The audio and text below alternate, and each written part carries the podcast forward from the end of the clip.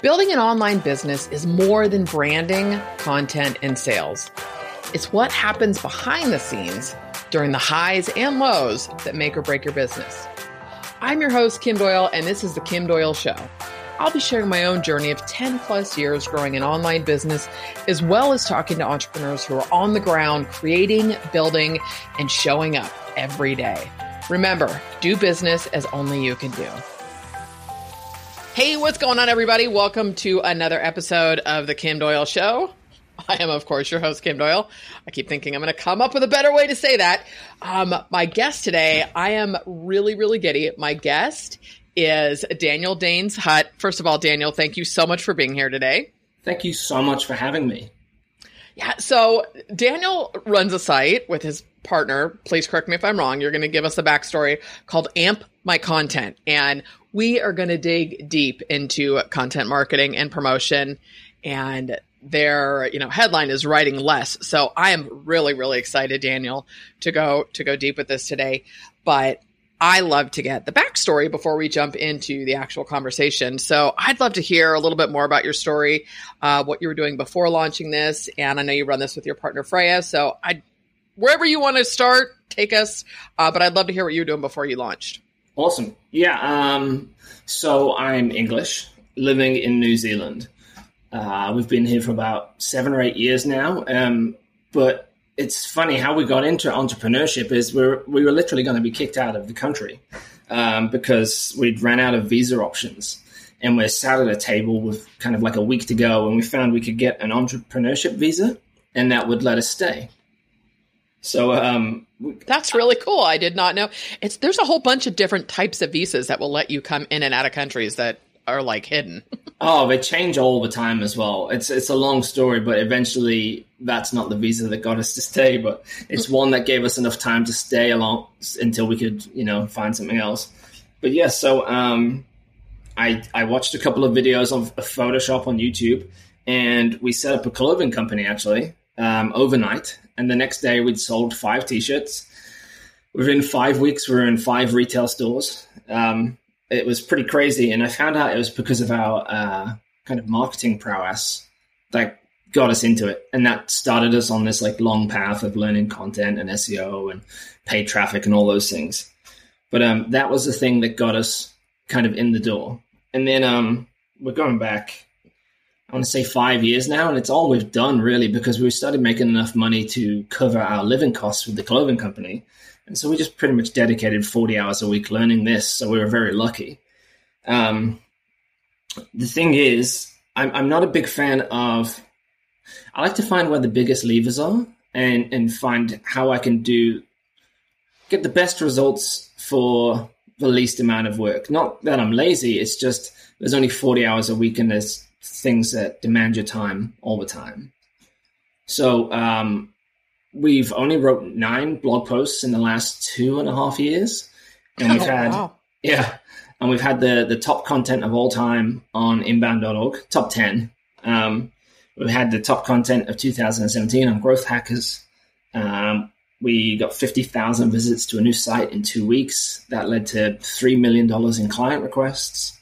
Um, we didn't take all those, by the way. like, As again, there's only 40 hours in the week. yeah, we were too too small a team at the time. Um, what else?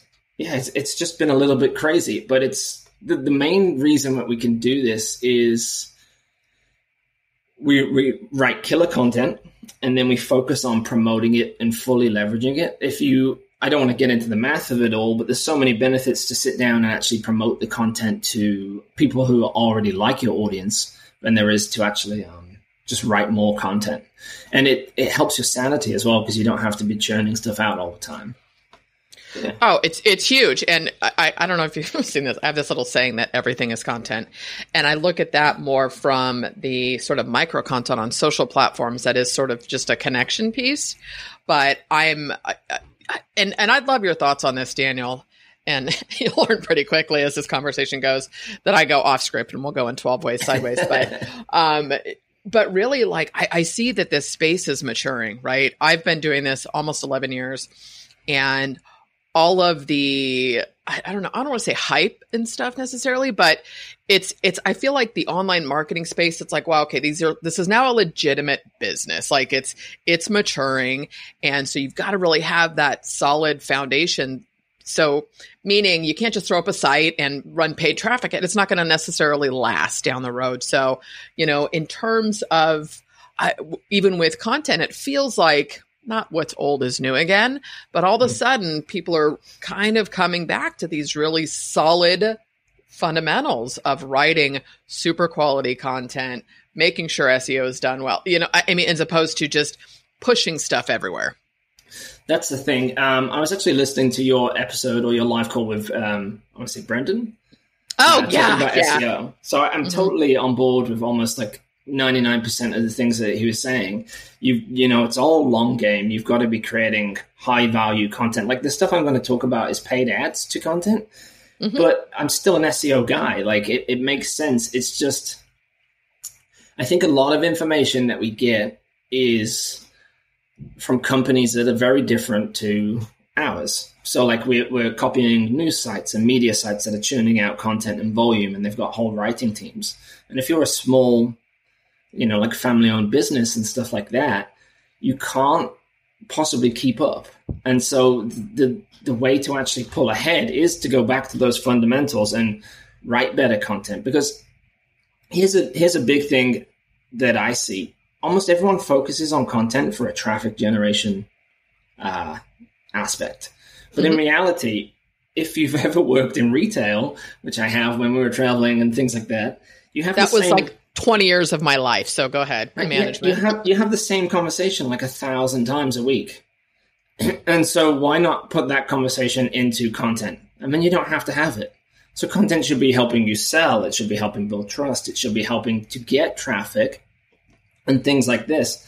And so that's the content that you need. You don't actually need a lot of assets to build a business, especially if you're just a small business or um, you know a small team or anything like that. But then that means you can actually you can create these things and promote them to more and more people. You don't have to be entertaining people that you've already got, and that's that's why it ties back into those old fundamentals of um, you know, like killer content and promotion. It's just leveraging the platforms that we have. Also, a lot of the hacks and things that come out, they, they really are that. It's here's a loophole in the system that's getting, you know, an edge right now, but it won't last. And so all of those systems, they they they fix them afterwards. And so when you're back to square one and you've got nothing, you know? Yeah. I always yeah, think I, of them. Oh, sorry, after you. No, no, no. Go ahead, please. Go ahead. I always think of. Um, you're saying you got friends in Australia. I'm, I'm guessing one of them is probably Schramko. I, I, I know I know James. I've met him once at an event, but it's a lot of the WordPress people, Troy Dean, and okay. I've just got a lot of friends in that space. he he has this great analogy of hunting and farming, um, and he's talking about it on sales and building your own site and stuff. When you're when you are writing long form content, you're farming. You're you know you're you're planting seeds and you're you're growing trees basically to get fruit and stuff like that. And if you're hunting, you're going out every day, and if you don't get a sale, then you don't eat. But, and and so it's like short term approach. And I think of it when people are churning out like 300 word posts. It's almost like they planted the seed at 8 a.m. and then at 12 o'clock they're trying to eat it, and all they've got is like a mouthful of dirt. You know. yeah. And and they can't understand why that's not working for them. But that's in reality, that's why. It's because you haven't given it time to nurture and actually do its job. Yeah, well, and I think that other piece that also gets in the way, don't you think, of people simply starting? Yeah. They get like, I can't maintain this, and especially for people that really don't enjoy writing. I, I truth, like I love getting lost in a blog post for hours. It's just mm-hmm. when when I've planned it, it's it's fun. I, I simply enjoy the process. And so, but there are a lot of people that don't think they're writers or don't even know where to start. Um, you know, so I, I think that to your point, it is. It's kind of like then all of a sudden you're just like, I don't know. There's something about the massive quick content. Have you seen any of this, Daniel? See, here you go. I'm cutting my sentences off, but like there are a lot of marketers out there that are doing these things where it's like, you know, hire us and create, you know, a year's worth of content in two or three days where you basically go, let's record 60 videos or 100 videos and we'll chop it up. And I'm like, who does that serve? I actually tried, I tried that. I tried doing 10 videos based on questions. I have a Facebook group called Content Creators. Um, would love to feature you in there too. And we do, um, but so people would say, what's your biggest challenge with content? I thought, all right, I'm going to take 10 of these questions and I'm going to record a short video, turn it into a blog post. I, I literally recorded 10 videos and I did one. I posted one because I thought this is such garbage. I felt like I was trying to keep it quick and under three to five minutes. And then transcribing it based on the way I talk took more time and effort had I just sat and written a well done post. Totally. I um it's the same as uh, you guys were talking, you and Brendan it doesn't serve anyone and there's no real value to it. Um, it's it's almost being in a conversation where the the one person just isn't paying attention, you know, and they're just just talking the whole time, mm-hmm. and so there's no um, there's no back and forth, there's no growth uh, between the two of you. Whereas in sales, that needs to happen, you know, that and if you're going to be creating content, excuse me, just churning out that stuff like the Gary Vee kind of thing, or we're copying news and media sites, and those guys are paid for like eyeballs, and so they will happily have the same ten thousand people come back five times a day to look at adverts, and then they get paid. But you, most businesses don't work like that, and in fairness, it's a terrible model because they only get paid couple of cents every time as a view. Whereas in reality, if you're trying to sell something, you need someone to come along and they need to stay for 6, 10, 15 minutes, and you need to actually build up that relationship. And so if you if you're just putting out all this content, it doesn't really do much. Um, case in point, I don't really do much social media. Um, I'm probably more active on my Twitter account, and on there I'm posting music videos and pictures of my cat. So it's not even anything to do with business anyway. Um, just because if you've got one channel, if you've built that asset and it's good enough, that's all you need, really. You know. Well, and you know what I've I have noticed as well is I think your audience at this point in the game, most people kind of are everywhere. So if you prefer one platform to another, it's not like you're missing talking to the right people at a certain point is is kind of my gut. So I mean there are plenty of I don't know. I mean, I've got a presence on every platform, but I'm way more active. Probably Facebook is the most active because I've got a group there. But other than that, it's like my podcast, my content is kind of my home. And I even started pivoting like with Instagram.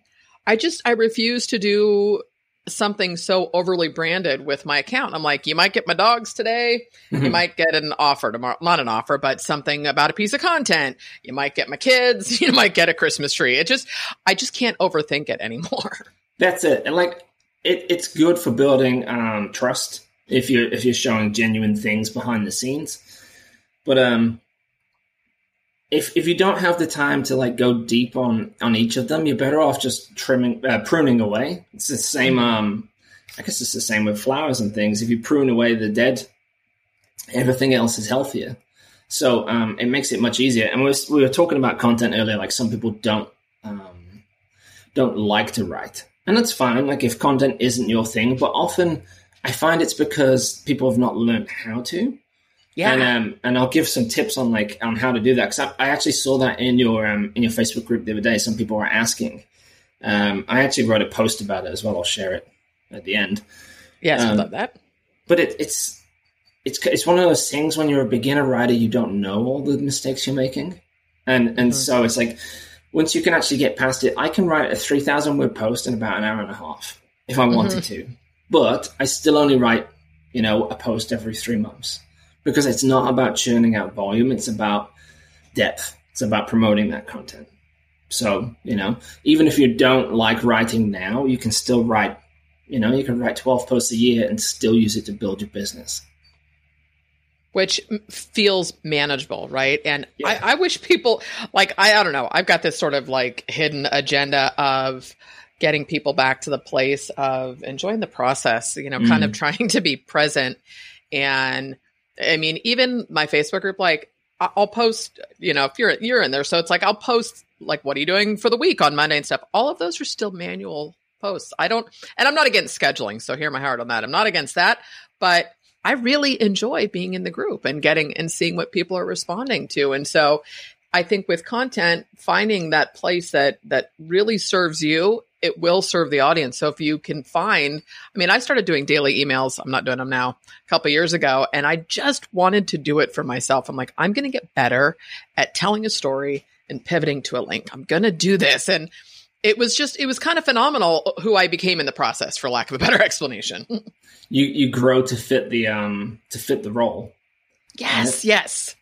I, All right, so I'm I'm sorry I, did, I didn't mean to cut you off, but I feel like I'm like going sideways with Kim stories. But I can you can you pull in a little bit with so amp my content when did you guys start that site from and and are you still running the clothing store but i'd love to hear how that came about so we sold the clothing store just because there was only so much time and i wasn't prepared to scale it up and build a team and things like that um, and i was constantly going to the post office to send stuff um, mm-hmm.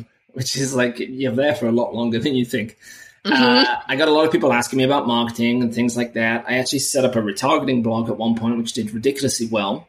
And then um, we built Amp My Content partly because my partner Freya is also in content marketing. And I thought if anything happened to me in the future, at least she would have this asset that would continue to like uh, support her mm-hmm. down the line. So that's why my focus is on this at, at, the moment. And I'm, I'm not ill or anything like that. It's all good. I'm just building this out first because it's a project of her.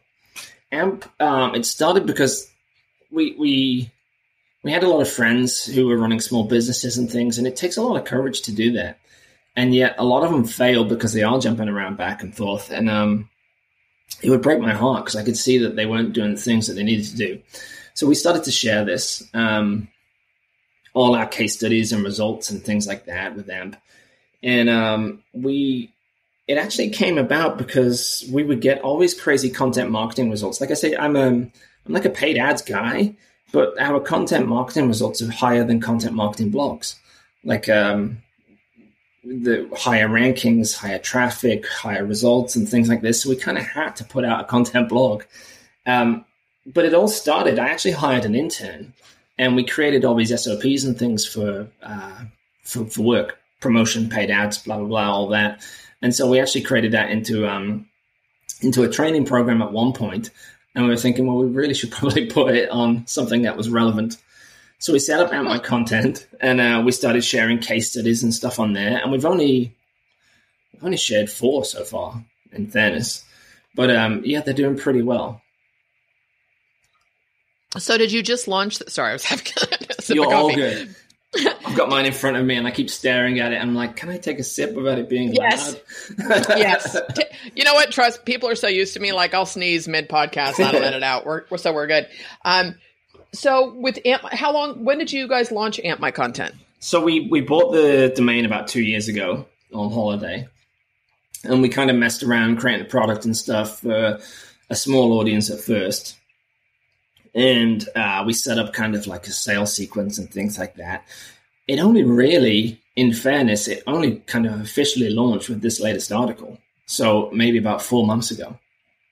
Oh my gosh, that is fantastic! Yeah. And it, it's it, for the listeners too. So uh, Daniel was emailing me this where this morning about the Zencastr link, which I was late getting to him, but it was like even going back to the site before the interview, like I always double check stuff and was like, oh my gosh, Kim focus because I kept going deeper and deeper into into the content. So um, I, I'm really excited about the direction of less writing and more promotion. So I'm going to let you take that where you want. I think you've already addressed it, but you go a lot deeper into it. So, um, I, or if you want to do a case study, Daniel, too, like I'd love to hear, or both.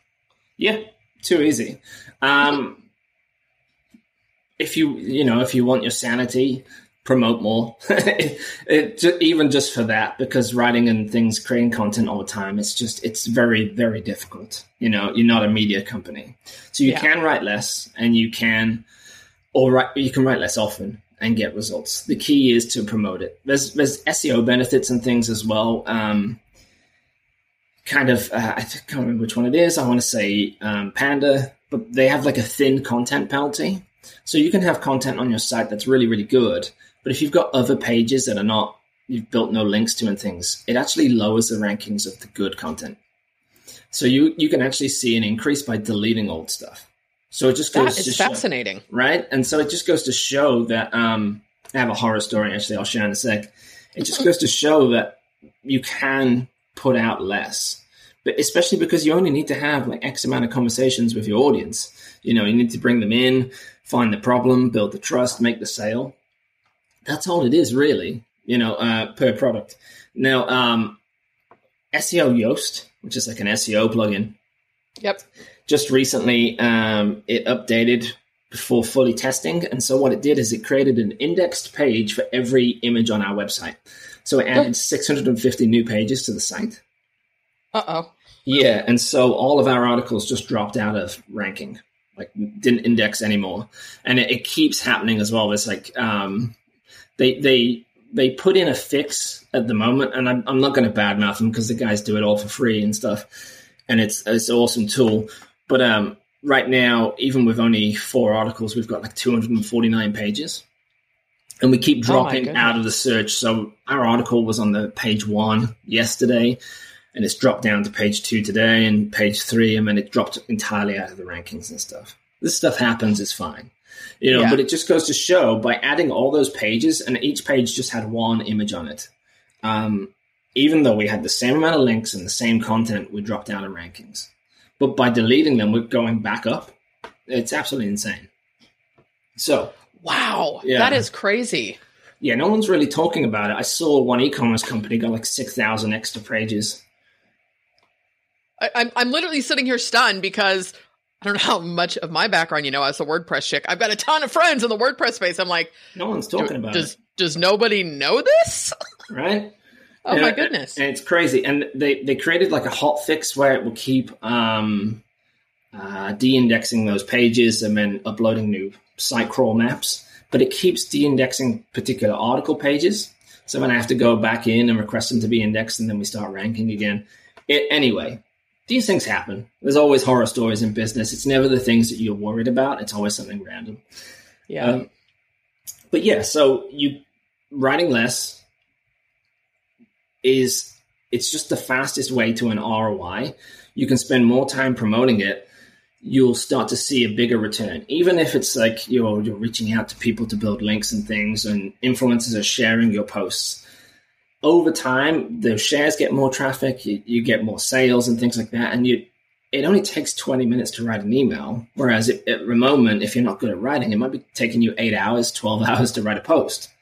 So Yeah. for those 12 hours, you can get five times, 10 times more traffic and you'll get organic traffic at the end of it. So any, that's my argument for it.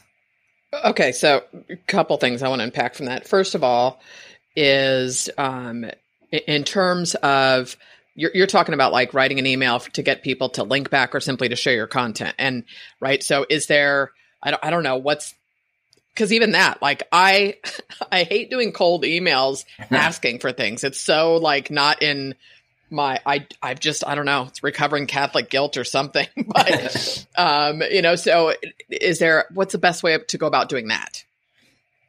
Um, it's the same way I do anything is empathy. What, why do they care? You know, you have to figure out if that person is the right person to actually care about this, and you have to come at it from an angle where it's a benefit to them. Otherwise, they're not interested. Like what I, um, Dave Toomey uh, put us in touch, and I pitched you Mhm. about coming on the show. Now I could have just been on the show because hey, I wrote a post and I want to build a link to it. But instead, it's like I I actually want to add value to your audience, and I've researched the stuff that you do, and I know it ties into this, and so it's a no-brainer for you to to say yes because I've looked at it from your from um, from why it would help you. And you're like, yeah, that does sound good. So um, at the moment, all I'm doing is email outreach. Um, it's for another case study. We're trying to build a hundred linking websites to an article. So all I've been doing is sending emails uh, for about five hours a day for about three weeks. So go, you go a little bit insane, but I'm not actually sending that many. I'm sending one probably every 40 minutes. But because of that, because I'm taking the time, I'm enjoying the process, I'm picking and choosing the right people, we're getting like an 80% success, success rate, which is totally unheard of. Yeah. Um, we built 24 website links in 29 days last month. Wow. Yeah, and that, that's just the ones that are showing. We built more only because it's just, you know, how can I'm I'm not even asking for links. I'm just I'm I'm looking for people who I, I think might like the content or their audience might like the content. And I'm just saying, hey, you know, we created this. I, it ties into these. I think you might like it. If you want me to share, uh, to send you the link, can I? We had a bit of social proof to it as well and things like that, so people can trust us. But um, it's it's actually quite easy, especially when the content is good, because as soon as the content is good and they look at it, they're like, well, it makes no sense not to, you know. So even if they share it, they share it on social. Some of their readers have blogs and link to it and things like that. But it's more of um, it really is that long term relationship building approach that you're talking about with Brendan, where it's like, hey, I'm just trying to build a relationship with you. I think this would help your audience. If I can help you in some way, that's awesome. And and so what happens is you're top of mind, and then they end up writing a post about it anyway and linking to you. You know, a lot of people when they're doing outreach, they're trying to say, "Hey, I saw you wrote this post seven years ago. Do you mind linking to me?" Yeah. Like, I, you know, I, I, get that all the time, Daniel. I get so many people saying, "Hey, I saw this page. We wrote this. I think it'd be valuable for your readers." And and I'm so not like, "What's in it for me?" But it's clearly like they just found something and want a link as opposed yeah. to you know whether i listened to this podcast episode or i saw you had this guest on or or something. I just want to see that somebody cares a teeny tiny bit about what i'm doing. And i think it's because they do outreach um, as a churn and burn. They're like i've mm-hmm. got 3000 people on the list. How fast can i get it done so i can write a new post? Where in reality if they took the time and they built those relationships you might get links from those people for the next 10 years uh, from, from new posts. You might have uh, collabs, they might send you referral traffic and sales and things like that. And um, so I've got a list, no joke, of about 7,000 people to reach out to. And I'm only at about 85 or something like that on the list. And I'm not in wow. any rush because every time that we do that, you know, we just got featured on Databox today, and then we're on TechSmith uh, next week and then you know I've got another podcast in two hours and things like that. It's I'm not trying to churn through it as fast as I can because what's the benefit? I can write the next post on troubleshooting, and it doesn't do anything. Whereas if I can take the time and talk to people, you know, it pays off. Yeah, it kind of goes back to that whole farming thing, right? It's that you are going to plant the seed and then you're going to water it and then you're going to pick away the dead stuff and then you're going to let the sun do its thing and and all of that. Um, the other piece of that question I wanted to ask you, we're going back to, uh, you know, getting rid of content that's not actually helping you; it's hindering you. Is there some value in going back to something you've written and improving on it and going deeper? even as opposed to necessarily, you know, as opposed to jumping in and writing something fresh, would it be more beneficial to to go in and improve something? Totally. It's what I recommend people to do all the time because that post is probably already getting some traffic and mm-hmm. just by improving it even if you've got um, so a lot of people all of our content has uh, like an opt-in offer it's a unique specific offer for that content and so our opt-in rates on articles are anywhere between 17 and 83%. Whoa! Yeah. So like that new guide is 83% opt-in rate right now. The, the Kim opted guide. into two separate guides. there you go, right? So yeah. Um, and that's the thing. Most of our customers end up opting into like five, six, seven guides, and there's no pitch, and we just build so much trust and value that um, our conversion rate is about 17% to sale at the moment. So it's like we're we're kind of an outlier on that, but it's because uh, the good content and it has a specific opt-in. This is the thing, like just by adding specific opt-ins, you get more sales, even with the traffic you've already got right now, because you're making it more effective. But then, as you were saying, like if you go back into that old content and improve it, you're going to be far better off. There's actually um, it's something we write about in in the guide. Um, let's see if I can remember what the URL is. I think it's um, ampmycontent.com forward slash uh, creating killer content. But I'll, I'll link I'll, to I'll, I'll, link to everything. So go ahead. But it's basically uh, we took information from people who are much smarter than us. Jonah Berger, he wrote um, Contagious. You know why things go viral. We looked at information from Brian Dean and from uh, Sumo, um, yep. the guys who um, they did like a million website searches and stuff like this and they found this there's these different elements that actually cause content to get linked to or content to get shared or content you know. And we we put that into a list and it's content that builds authority you know. Just do people trust you from reading it? It's content that builds reciprocity. Is there some kind of action they can take and it has value so they want to pay you back in some way? Um, there's there's a list you'll see in the post. But the thing is when you break it down it's okay. Okay it's just slightly longer more images so it gives context don't just uh, talk about a subject, actually teach about the subject so they can get into it, you know? So it's not just saying, hey, so in that article, for example, we actually show you how to do that. We show you how to go into an old guide and improve it. And we show you a comparison as well. Once you've opted in, we took an, uh, a post off a site that I really enjoy and I actually rewrote the post and you can see them side by side. I couldn't publish that post because obviously it's not our website, but you can see the difference. And all I did was take the same content and just improve the layout and the perception and added more value to it. Things like that. So yeah, you you're better off improving old content than rather than going out and creating new content. I, you know, one of the things um, that I love too about your content, it is so easy to read. I'm such a yeah. nut about the way content is formatted. I, you know, I'm like more white space, more white space.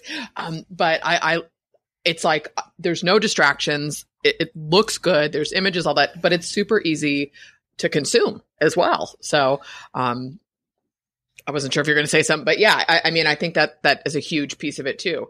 Um, I want to pivot a little bit, if we can, into the promotion piece, right? So you, you're doing, you do paid, you do organic. So I'm going to let you kind of run with that because I don't yes. know many people that will run paid traffic to content. And I will, like a little sort of off script again. I worked at the Facebook ad agency a couple years ago when I was doing this podcasting done for you service.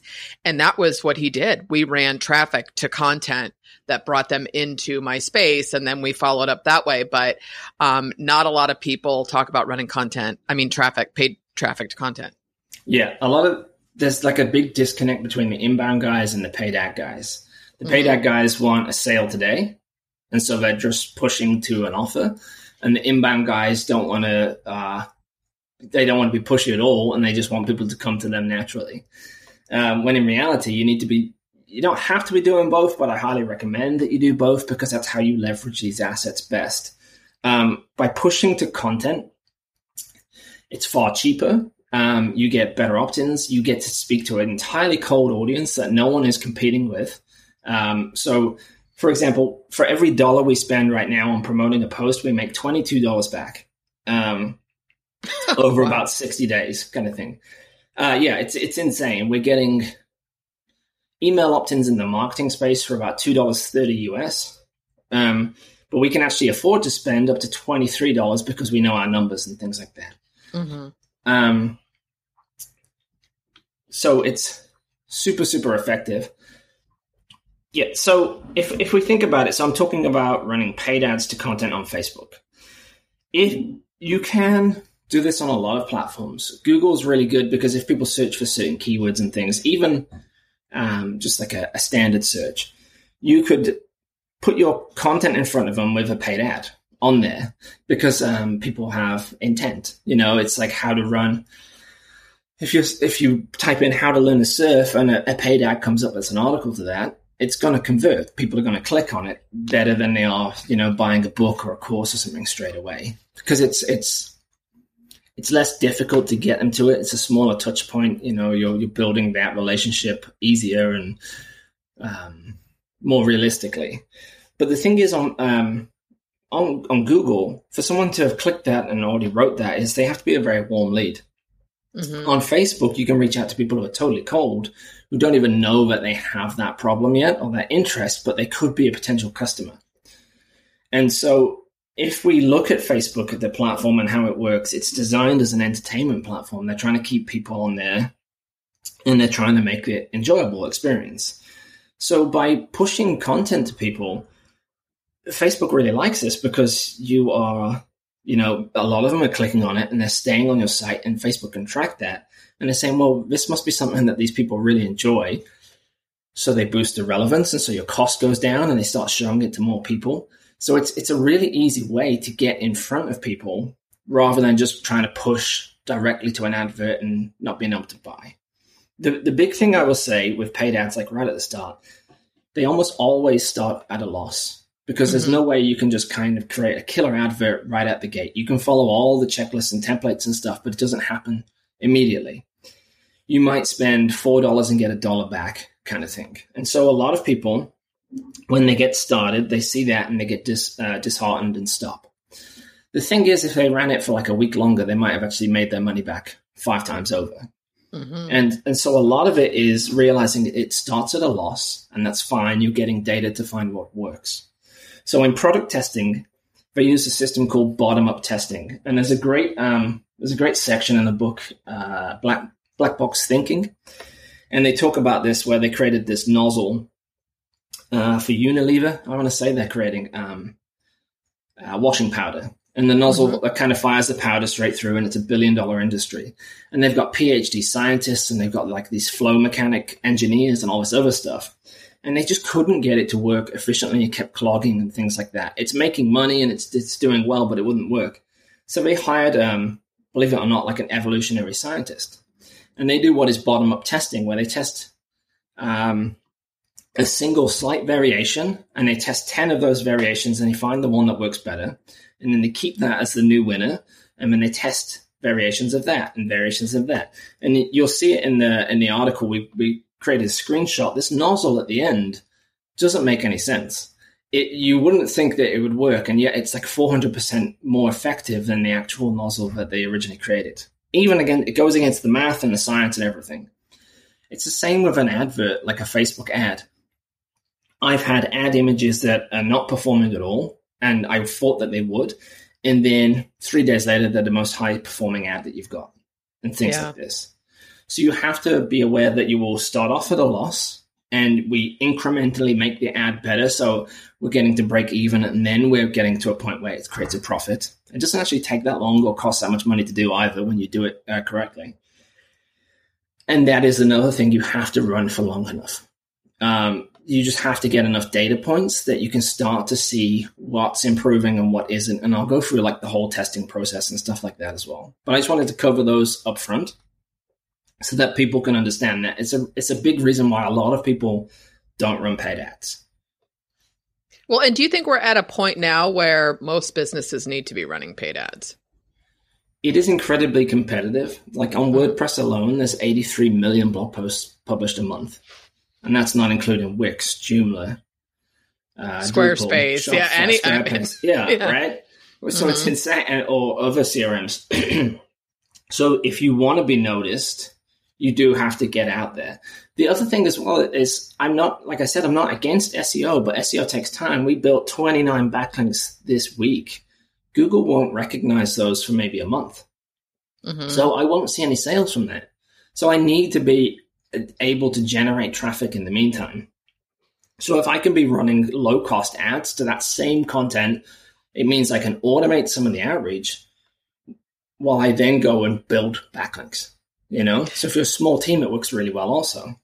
Well, and I'm sitting here in my head thinking of the math where people will jump in and buy a $2,000 course, say, or they join a $25,000 mastermind. And it's like, too much traffic you could have gotten, you know, and and it's kind yeah. of that it's just that unknown space where it's like start with ten bucks a day. I I mean I always say you're going to pay with either time or money, but the yeah. thing is, the longer you choose to pay with time only, the longer you're not going to be earning money, right? So it's it's uh, in a way it's a catch twenty two, but um, in so many ways, I'm kind of starting to feel that as well, but. I always felt the same thing. Like I wanted to actually test ads to Messenger because I think they're cheaper just for lead gen, but yeah. it wouldn't be to a product either. It would be to get them into sort of a content funnel and to just bring someone into my Facebook, into my space really to build yeah. a relationship and then do the selling on the back end of that. That's it, because you're much more likely to make a sale if you can get that first initial interaction rather than pushing to a sale. It works, but you've got to be a very good copywriter and you've got to have a very good offer on the back end that converts at like a specific rate to do that. And mm-hmm. let's be honest, most people don't have those things in place, or they don't even know if they have. Um, yeah. That's the other big thing is people don't know if ads are working because they have no idea their business numbers. So I've I've seen people before. I I worked with a local gym um, that I go to, and we were for seventeen dollars. They were making two thousand dollars back. So What? yeah, and they they were complaining because they were saying the ads weren't working. And I was like, we you just ran seventeen bucks this week, and you just done four thousand in sales. And like next week, it's going to be the same, and next week it's going to be the same. Is people don't understand how to to read the dashboards, but it's also they don't know their numbers. They don't know what a visitor is worth. They don't know what a subscriber is worth. They don't know uh, what a customer is worth. You know, it's much more than the initial sale and things like that. And I talk about all this in the in the guide that I wrote. It's like it's huge. It's an eight part guide, and we break it all down how to do all this. So if if you're reading along and taking notes and kind of like freaking out how to do it all, it's all in there and it's really simple. But one of the Is first things, the ultimate guide to paid content promotion? That one. yeah. Um, So it's like that's why the first chapter we get into is figuring out how much you can spend because otherwise you don't have any goalposts to aim for and you're like, am I losing money? Am I making money? And things like that. A big part of it, for example, um, I know that I need, uh, you know, for 100 leads, I will get 17 sales. That's an outlier. For most people, you'll only get two sales. But if an average email costs you $4 and you need 100 of them to get two sales, that means you need to spend, you know, uh, $400 to get that first sale. So if you stop at 100 bucks and you haven't made any sales, well, of course you haven't. You haven't had enough leads in the pipeline for what your business converts out right now. Yeah.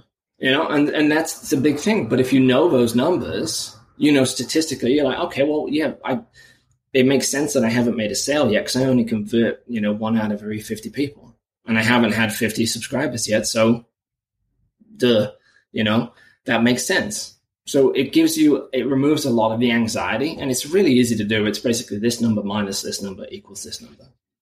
You know? Yeah, it's just that a lot of people don't really do the. I mean, I'm not a huge.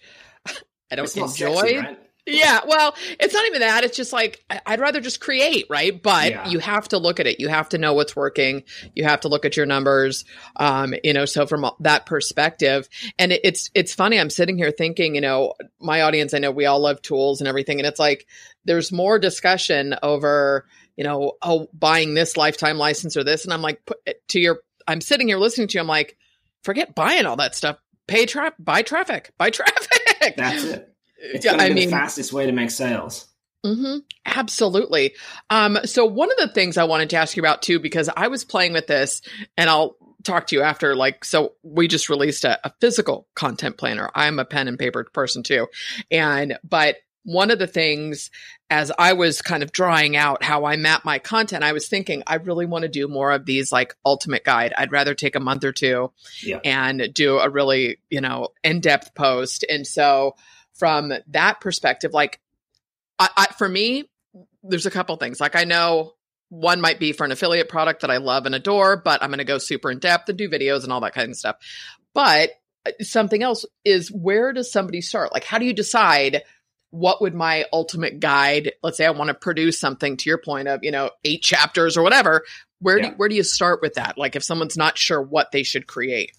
I will say, like right off the bat, if you're not already writing a lot of content, don't do an ultimate guide.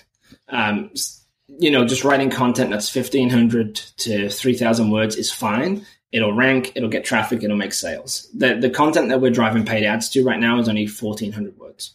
You know, the re- but with ultimate guides and things like that, it's where you've got a topic in your industry that it demands a lot of information. You know, for you to be valuable enough to to put it out there, yes, there's a lot of different uh, parts that they need to know, and then it, it, it all fits together, kind of thing. But if, yeah, if you're a beginner writer, don't start with those because you'll be doing it for six months and you'll hate me and you'll hate your life.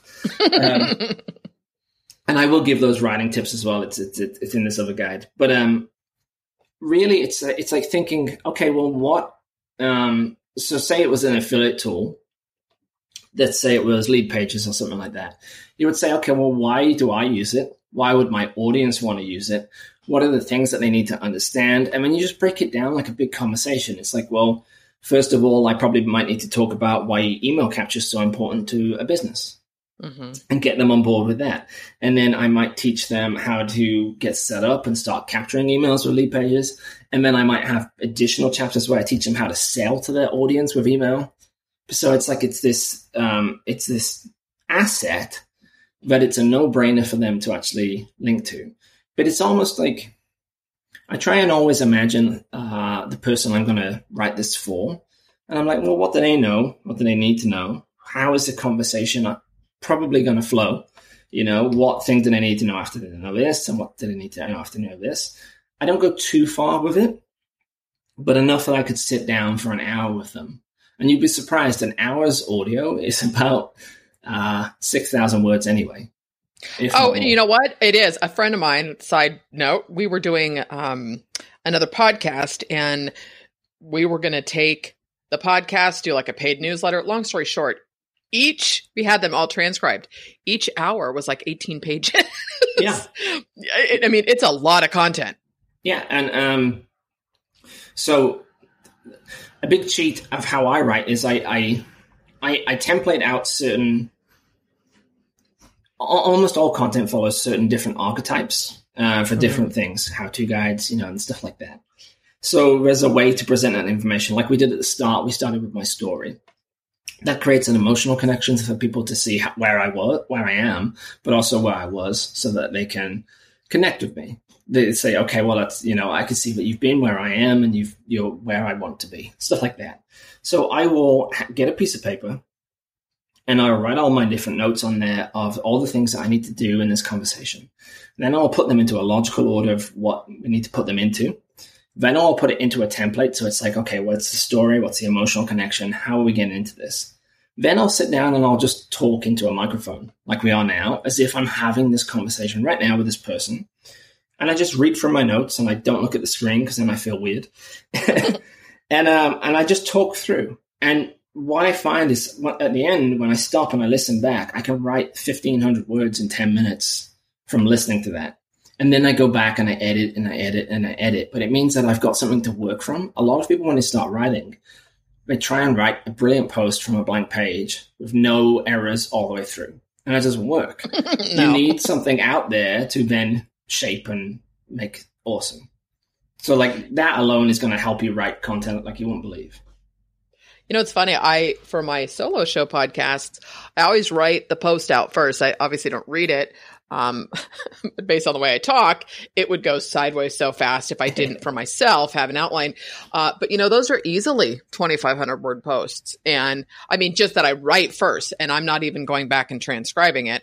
But I, I think to your point of, you know, really taking the time. I love that idea of sort of the brain dump and notes and and creating from there and then recording and then that's sort of, you know, rough draft version 1. Yeah. and then new work from there. That's it. The good writing comes from the editing process, not from the initial uh, put down on paper.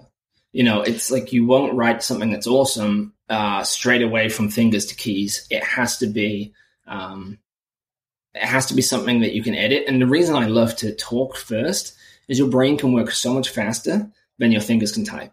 And you'll find that you've got this flow yeah. of ideas, but you can't keep up. Whereas if you, you're just talking conversationally to a microphone, you can then listen back and then write and edit and tweak and things. Yeah, that's a great idea. I think there are a lot of people that uh, my friend Lee Jackson does that. I know that he would do a lot of audio recording to written posts. Um, and once you start doing it, you'll probably find what works best for you. Um, I feel like I would confuse myself if I did too much recording for yeah.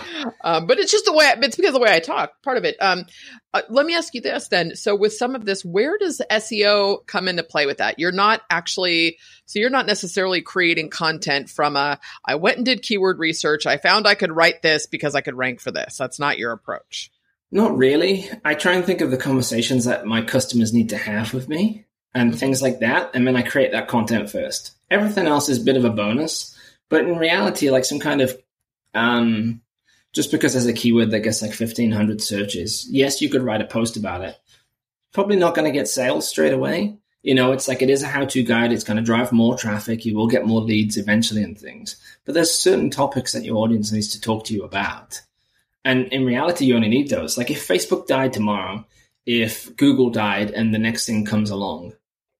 Everyone's set back to zero, uh, so no one's ranking and things. Do, do, do you really care about that article that's like um, what what size should Facebook ad images be? Like your audience isn't going to really care about that, but if it's like how to get started in in doing the thing that you do and that you sell, then you can just push them to it, and you can push thousands of people to it faster than you could ever have a conversation with people.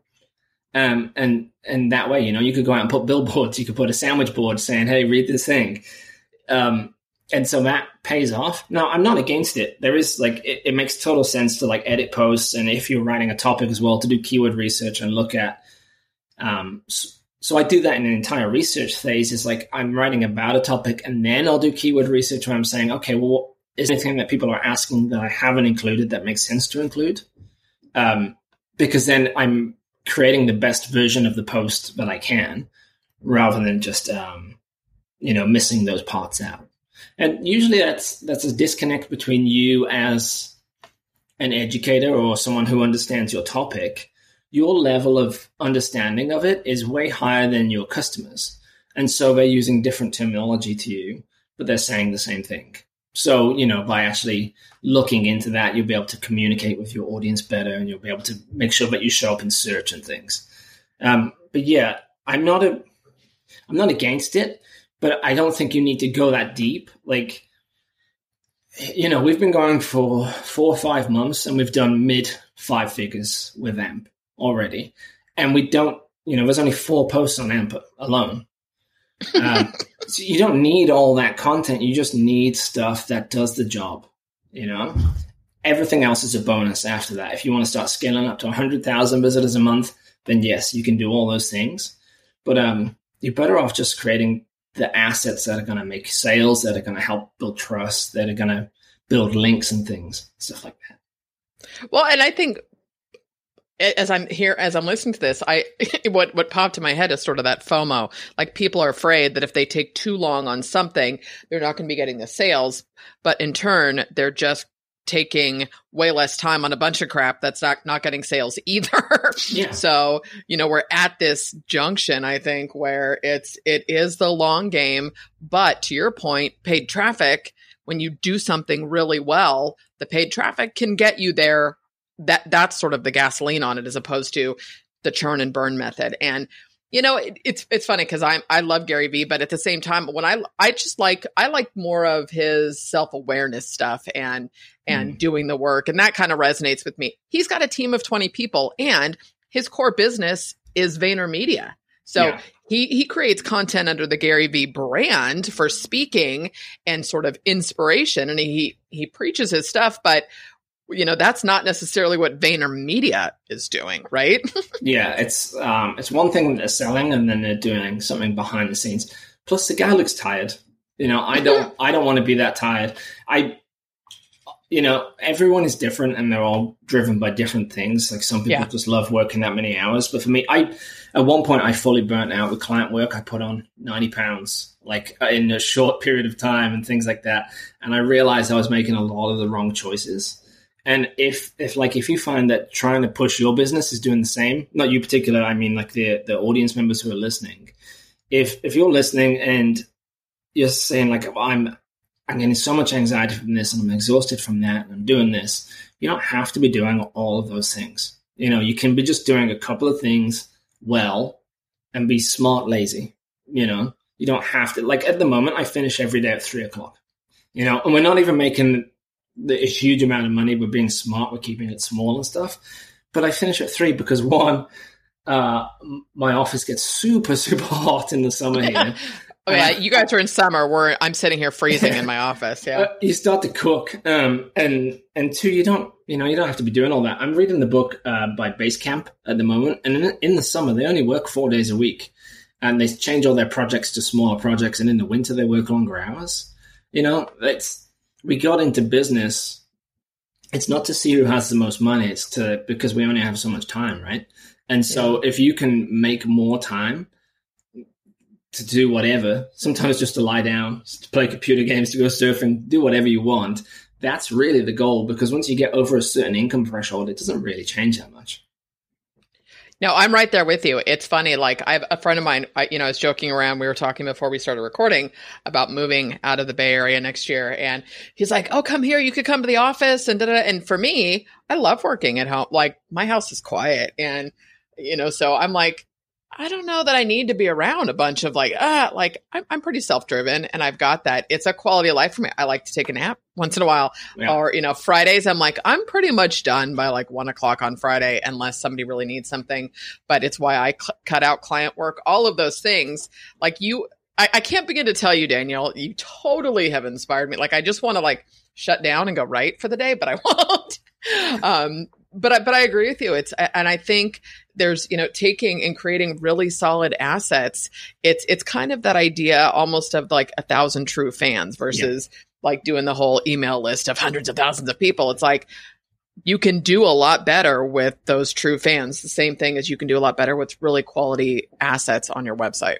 Yeah, and it's easier. It's less stressful. Um, yes, it takes time, but one of those things is like if you're running paid ads it can make sure that you're getting sales quicker. You know, um, I don't know how much we'll get to cover, and it's all in the guide, but I will say start small. You know, um, Facebook is designed to try and spend your money as fast as possible, and it, it does have yeah. yeah.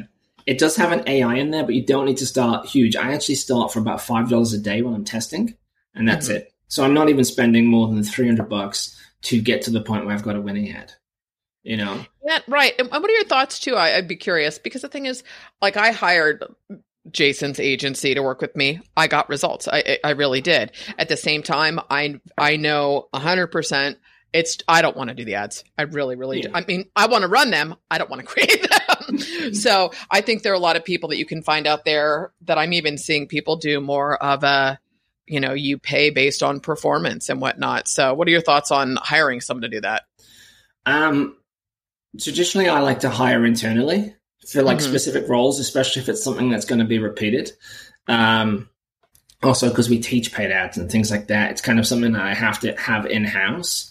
Yeah. Um, it it really doesn't hurt, but from what I know, I'll, I do not want to uh, annoy agency owners, but you know, like a lot of them, uh, like the old model where the the more you spend, the more they get paid and things like that mm-hmm. uh, where it was like a percentage of ad spend. That's a broken system in that it makes more sense for them for your ad to perform less so that you spend more because they get paid more. If that makes sense. Um, oh yeah. If you want 100 sales and you spent so many thousand and you, you've only got 20 sales and now you've got a five exit, well, now they've just 5x their return. So there's no benefit to them to actually improve uh, your offer. The ones where you don't pay until you get sales is great. Um, but it's it's one of those things where I think the skill set is worth learning in house because no one is going to know your audience better than you. It, like it takes when I was doing it for for clients, I would have to like spend weeks and weeks reading women's magazines and things like this, and reading the books that they were reading and things, and trying to get into that headspace because mm-hmm. you cannot communicate a message until you know those people. There, there's there's faster ways, you know. You can uh, uh, here's a top tip, especially from uh, writing ads. I interview people who are customers, people who are almost customers, and people who have no idea yet, but they are, you know, they are they are a potential. They have the ability to actually become a customer. They're the right people and things like this in your industry and stuff. What I'll do is I'll have a conversation with those guys, and I'll connect the dots between those three stages so that I can write an ad to talk to someone who's very cold, to take them to warm, to take them to the point where they're ready to buy. Um, because it's then it's you understand the audience, you understand the terminology you use, you understand the reasons why they buy. Because this is the thing. Um, me uh, running an advert to some people, I might say, yes, you can uh, get more traffic to your website. But a lot of my audience want more free time with their family. So yeah. instead, I position it as you can write less often and have more free time. Boom. Exact same end result, but it connects with those people because I took the time to research and find what was important to them and what was the motivation behind that. So this is why I'm saying like you're better off running ads to your own audience because you've got a Facebook community. You know those people in and out. Heck, you even probably know what their kids' names are and stuff. You know? so like some of them. Yeah, so like you're not no one is going to write a better ad than you are to that audience. That's you know? true. And and Mhm. all it is is learning like the minutia of testing and things. Because once you then go out and you can write um, for one audience member, there's hundred thousand people in the world who are almost very similar to that person, and you can get even just a thousand of them. You know, if you've got a two thousand dollar course or whatever, that's um, brand has turned off two million dollars. You know, you don't have Yeah. to be everything to everyone and speak to all these people. You just have to be able to communicate with like uh, that group, that person.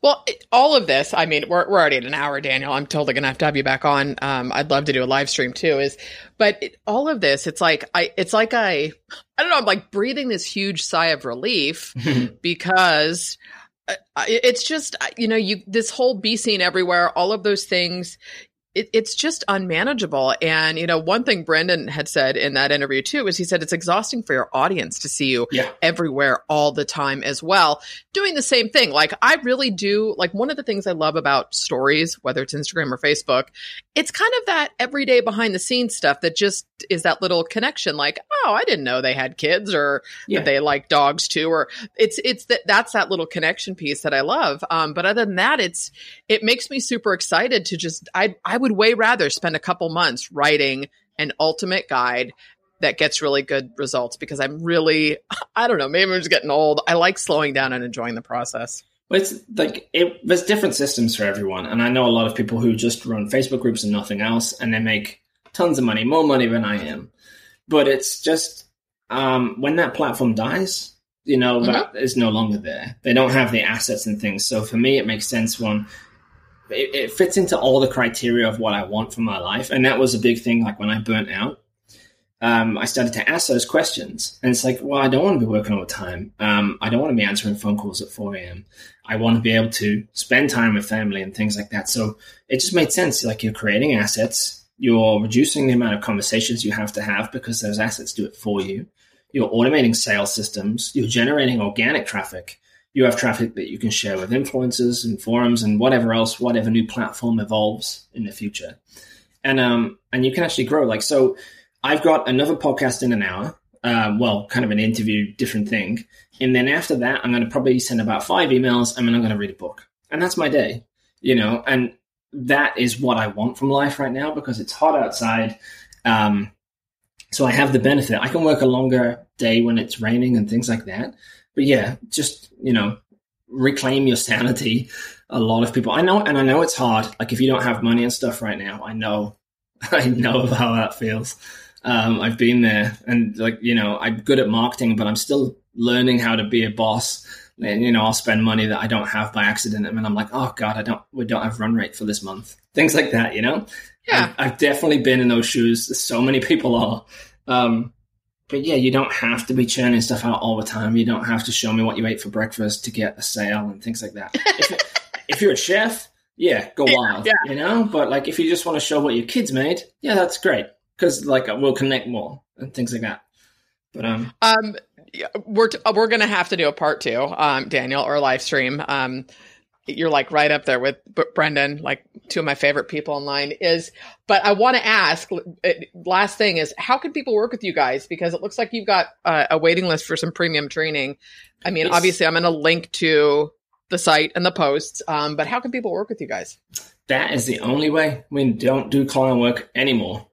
Um, which surprisingly is a great way to get more and more people asking to work with you. totally, totally. We get requests every time I publish a post. Uh, uh, we get requests. This lady reached out the other day. She gets eight million visitors a month to a website, but doesn't convert and things like that. Um, you know, um, but that's that's it. You can sign up to that waiting list. And in full honesty, if you sign up for anything, at some point you will um, you'll you'll know when it opens up. In reality, it opens up kind of every thirty days or so, and we do that on purpose because we only let a small group of people in so that we can help them succeed. You know, and if I let in a thousand people at a time and just did like one big launch, we couldn't do that, and I couldn't offer that kind of touch points. Um, so yeah, the, like if you opt into anything, at some point there will be an email that comes out. Okay, so that's easy enough. Daniel, Yeah. this has just been awesome. I, I'm just I'm giddy, and now I have to come visit you in New Zealand too. You are most welcome. Uh, we, we, I've never had more people sleep on my sofa than when I moved here. It's insane. like I'm not, e- I'm not even exaggerating. I mean, it's like a hundred people maybe. that is awesome. Have you ever? This is a total non sequitur. The uh, there's a show called 800 Words, and it's an Australian show. And this dad and his kids moved to this town in New Zealand, and it just it, it's so appealing that quality of life. I'm like, oh, I want to go there. I'm gonna write that down and check it out after this.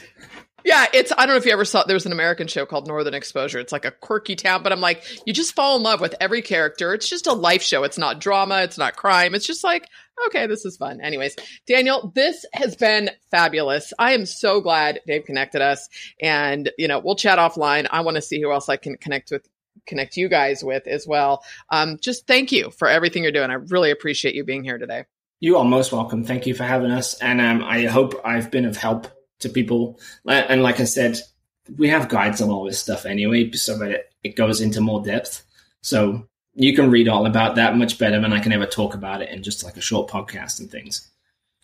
All right. Thank you so much. You guys know the drill. Hang on. I'm going to repeat links. Everything will be in the show notes and it's pretty easy to find, but I will make sure that everything is linked and of course be giving them a backlink. So as always, guys, thanks so much for listening. You see what I mean, you guys? He's fantastic. I am so glad we connected. You just never know where these relationships are going to head to.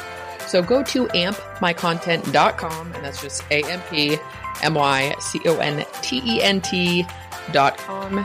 It's AMP, as in short for amplify. Be sure to check out the site, get on their list, connect with Daniel. As always, thanks so much for listening. And if you've not checked out the content planner, uh, yeah, clearly I've got lots of marketing to do. So go to the contentcreatorsplanner.com site to check out the brand new physical content planner. You can get the PDF though. As always, guys, thanks for listening, and I will catch you next time.